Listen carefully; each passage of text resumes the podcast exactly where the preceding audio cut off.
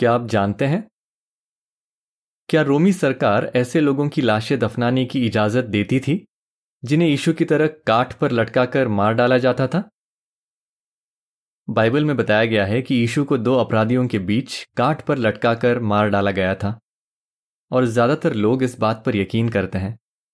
Bible में यह भी बताया गया है कि उसकी मौत के बाद उसकी लाश को एक कब्र में दफनाया गया, पर कुछ लोगों ने इस बात पर सवाल उठाया है। कुछ जानकारों का मानना था कि जिन्हें काठ पर लटकाकर मार डाला जाता था, उन लोगों की लाशों को कब्र में दफनाने नहीं दिया जाता था। इस बारे में एरियल सबार नाम के पत्रकार ने स्मिथसोनियन पत्रिका में लिखा कि उस जमाने में सिर्फ़ अपराधियों को इस तरह मारा जाता था। इसलिए कुछ विद्वानों का कहना था कि रोमी सरकार ऐसे लोगों को इज़्ज़त से थोड़ी ना दफनाने देती होगी। रोमी लोग चाहते थे कि इन अपराधियों की सबके सामने बेइज्जती हो। और ऐसा मालूम पड़ता है कि उनकी मौत के बाद वे अक्सर उनकी लाश को काट पर ही छोड़ देते थे, ताकि जंगली जानवर और पक्षी आकर उनका मांस नोच खाएँ। कुछ वक्त बाद उन्हें बाकी अपराधियों की लाशों के साथ फेंक दिया जाता था।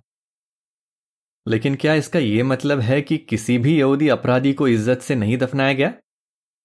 सन 1968 में जब कुछ खोज करने वाले यरूशलेम के पास खुदाई कर रहे थे तो एक बहुत ही अनोखी चीज़ उनके हाथ लगी।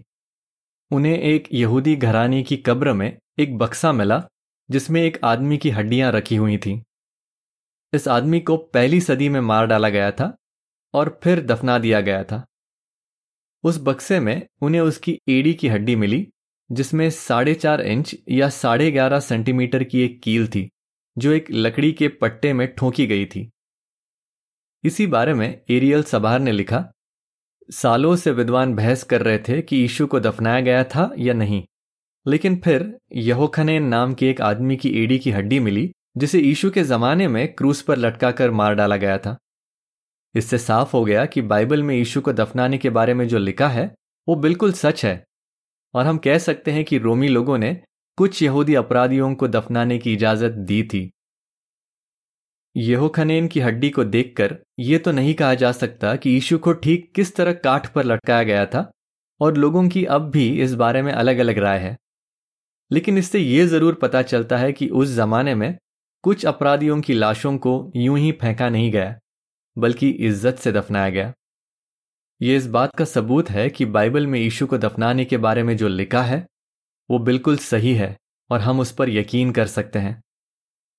सबसे बढ़कर यहोवा ने पहले ही बता दिया था कि यीशु को अमीरों के साथ गाड़ा जाएगा, और यहोवा की बात हर हाल में पूरी होती है।